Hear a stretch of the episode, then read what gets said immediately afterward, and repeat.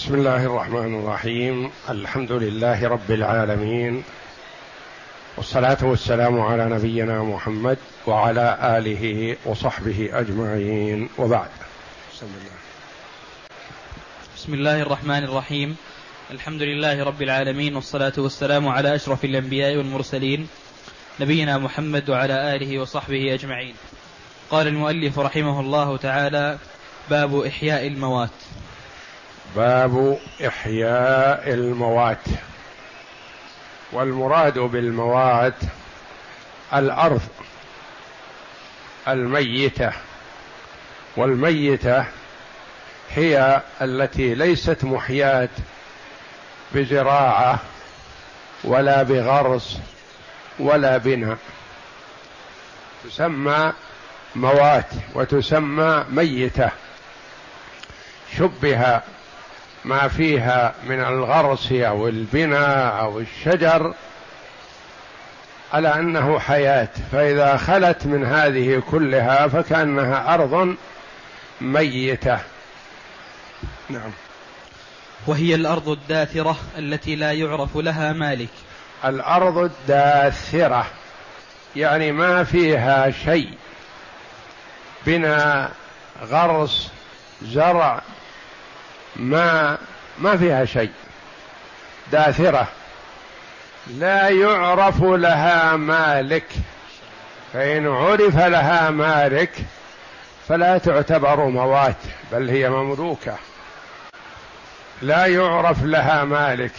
من الأراضي مثلا من يعرف لها مالك لكن لا يدرى لمن ما تعتبر موات.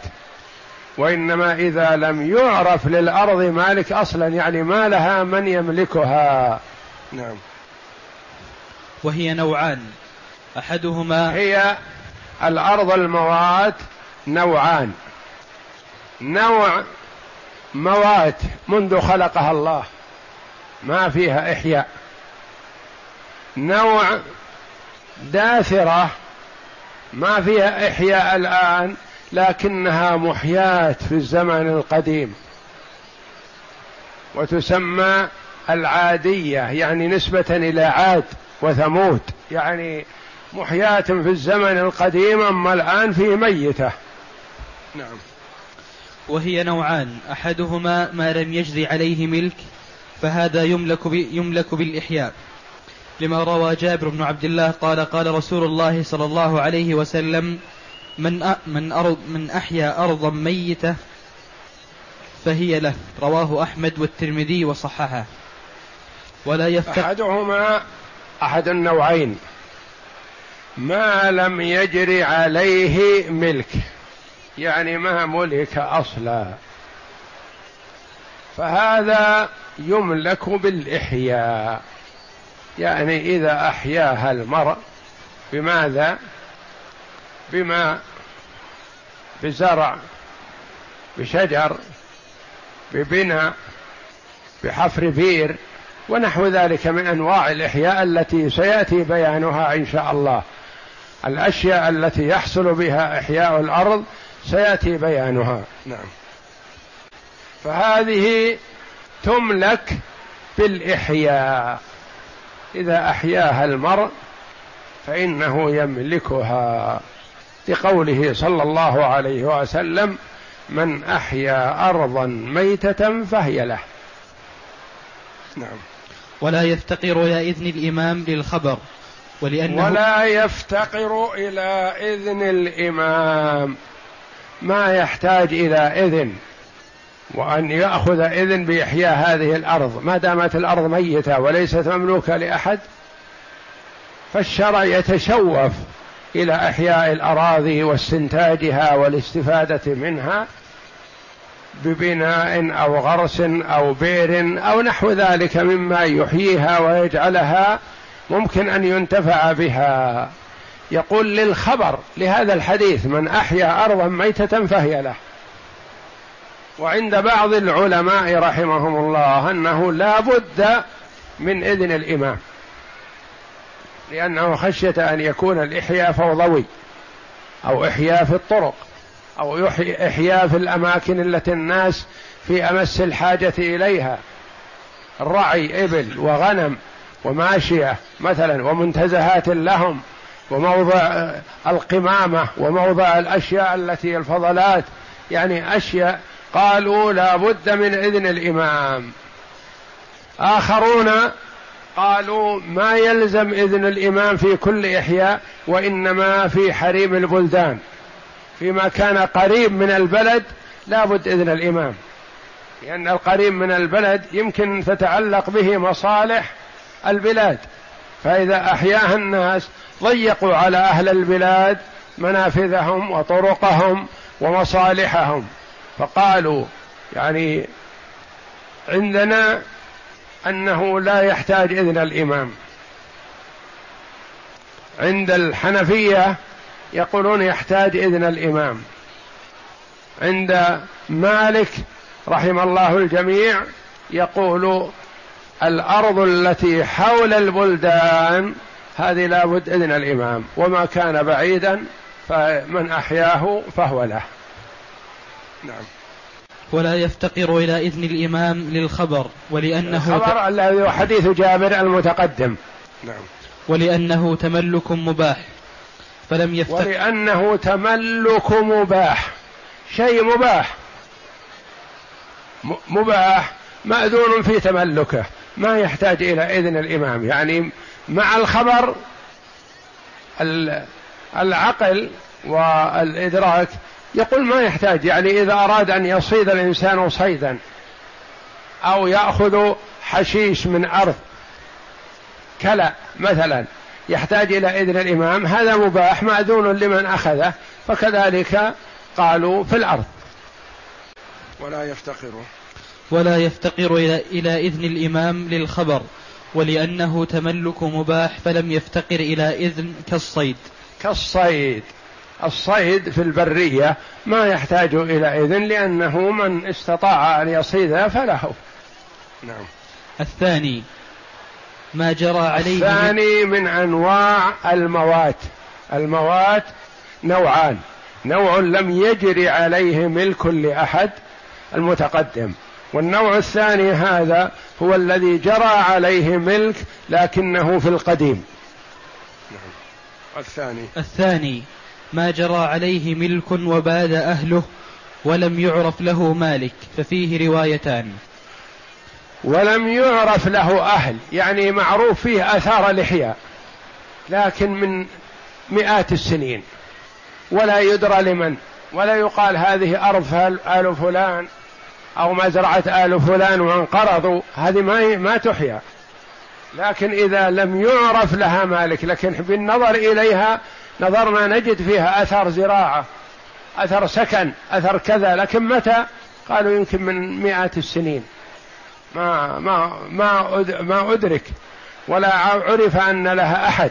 فهذه تعتبر موات عادية تسمى يعني ما هي ليست موات أصلية. ففيها روايتان. إحداهما. إحداهما يملك بالإحياء للخبر. إحداهما يملك بالإحياء حتى لو كان عليها أثر الزراعة ما دام ما يعرف لمن هي. ولا ادعاها مالك من مئات السنين وباد أهلها ولا يعرف لمن. قالوا تملك لما؟ قال للخبر. ما هو الخبر؟ حديث جابر المتقدم من أحيا أرضا ميتة فهي له. نعم. ولما روى طاووس أن النبي صلى الله عليه وسلم قال عادي الأرض لله ولرسوله ثم هي لكم بعد. رواه ولما روى طاووس من التابعين رحمه الله أن النبي صلى الله عليه وسلم قال عادي الأرض.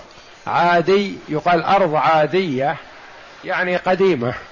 بدل كلمة قديمة عادية يعني كأنها منسوبة إلى عاد وإرم في القديم في الزمان القديم. أرض العادية. والبير العادية ونحو ذلك. يعني هذه بير معروفة لكن متى محفورة؟ قالوا من مئة السنين أو يمكن آلاف السنين. فتسمى بئر عادية وهي التي قال عنها النبي صلى الله عليه وسلم عادي الأرض. لمن؟ ملك لله ولرسوله. ثم هي لكم. لا تتركونها تقول هذه مملوكة ما دام أنه لا يعرف لها مالك فانتفعوا بها ثم هي لكم. نعم. ولأنه في دار الإسلام فيملك كاللقطة. رواه رواه. رواه أبو عبيد في الأموال. ولأنه في دار الإسلام فيملك كاللقطة. يعني أن الأرض التي سبق أن أحيت ولا يعرف لها مالك قالوا وكونها في ديار الإسلام تعتبر مثل اللقطة. اللقطة يقال ليس لها مالك لا بل لها مالك لكن أين هو؟ ما يدرى ولا يعرف من هو. فتعتبر لقطة. والملتقط لها إذا عرفها التعريف الشرعي ولم يأتي لها صاحب فإنه يملكها. وكذلك الأرض. إذا كانت محيات يعني سبق إحياها من سنين طويلة لكن لا يعرف لمن هي فهي لملتقطها لمحييها. والثانية لا يملك لأنه إما لمسلم أو ذمي أو بيت المال فلم يجز إحياؤه كما لو تعين مالكه. الرواية الثانية في الأرض العادية التي سبق أن أحيت. يقول لا يملك هذا الموات لما؟ قال ما دام أن عليها أثر الإحياء. هي محيات اذا لمن؟ لمسلم. أو لذمي. أو لبيت المال. ما دام أن عليها أثر الإحياء فهي مملوكة. لكن من مالكها؟ مالكها مسلم مات. ما يسوغ أن يأخذها غيره. تكون لبيت المال. أو لذمي كذلك كانت لذمي فتركها. أو مات أو ليس له وارث. أو ملك لبيت المال. فمعناه أنه ما كان عليها أثر الإحياء لا يسوغ للمرء أن يحييها ويأخذها وإنما يحيي الأرض الموات. نعم. ويجوز إحياء ما قرب من العامر إذا لم يتعلق بمصالحه للخبر والمعنى. فلم يجز إحياؤها كما لو تعين مالكه. يعني لو عرف أن لها مالك هل يسوغ لأحد أن يحييها؟ لا. أرض مملوكة لشخص. وهي ليس فيها حياة وما فيها إحياء. يأتي إنسان ويحييها ما يستطيع. ما يسوغ أن يحييها وهي مملوكة. فكذلك هذه الأرض قالوا إنها مملوكة.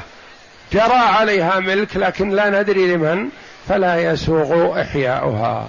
إذا الأرض الموات التي لم يسبق لها إحياء هذه كما قال عليه الصلاة والسلام من أرضى من أحيا أرضا ميتة فهي له.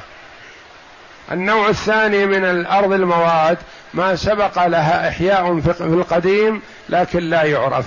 فيها روايتان. إحداهما يسوغ لمن أحياها أن يتملكها لأنها قال بمثابة اللقطة. ولقوله صلى الله عليه وسلم عادي الأرض لله ولرسوله ثم هي لكم بعد. ولأنها بمثابة اللقطة التي لم يعرف لها مالك فإذا عرفها صاحبها تملكها فكذلك هذه الأرض إذا لم يعرف لها مالك ولم يدعها أحد فمن سبق إلى إحيائها فهي له. الرواية الثانية قال لا حتى لو لم يعرف لها مالك ما دام أنه جرى عليها الإحياء فنعرف أن هذا الإحياء إما هو إحياء لمسلم ولا يسوغ لمسلم أن يتملك مال مسلم إلا بطيب خاطر منه. أو شراء أو ذمي تركها أو مات عنها أو هي لبيت المال فلا يسوغ لأحد أن يتعدى عليها. ويجوز إحياء ما قرب من العامر إذا لم يتعلق بمصالحه للخبر والمعنى. ويجوز إحياء ما قرب من العامر يعني ما قرب من البلد مسافة خمسة كيلو وعشرة كيلو ونحو ذلك وليس فيها إحياء لأحد فيجوز إحياؤها. إذا لم تتعلق بمصالحه إذا لم يكن أهل البلد محتاجون إلى هذه الأرض أن تبقى موات يرعون فيها مواشيهم مثلا أو يتنزهون فيها أو يضعون فيها فضلات بلدهم ونحو ذلك فهذه لا يسوق إحياؤها لأنها فيها حرمان لأهل البلد من الانتفاع بها عموما. نعم.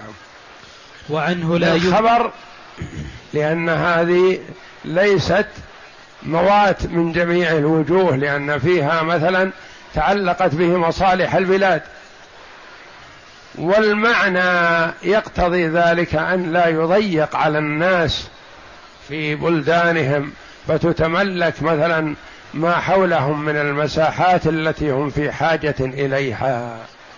نعم. وعنه لا يملك. وعنه رواية أخرى عن الإمام أحمد أنه لا يملك ما قرب من البلدان ما قرب من البلد لأن في هذا تضييق على أهل البلد وحجر عليهم. وعنه وعنه لا يملك لأنه لا يخلو من مصلحة فأشبه ما تعلق بمصالحه. والمذهب الأول. رواية أخرى أن ما قرب من البلد لا يملك بالإحياء ولا يسوغ لأحد أن يتحجره لأنه يحرم أهل البلد من مصلحاته. قال والمذهب الذي عليه العمل هو الأول أنها تملك إذا لم تتعلق بها مصالح. البلد والله أعلم. وصلى الله وسلم وبارك على عبد ورسول نبينا محمد وعلى آله وصحبه أجمعين.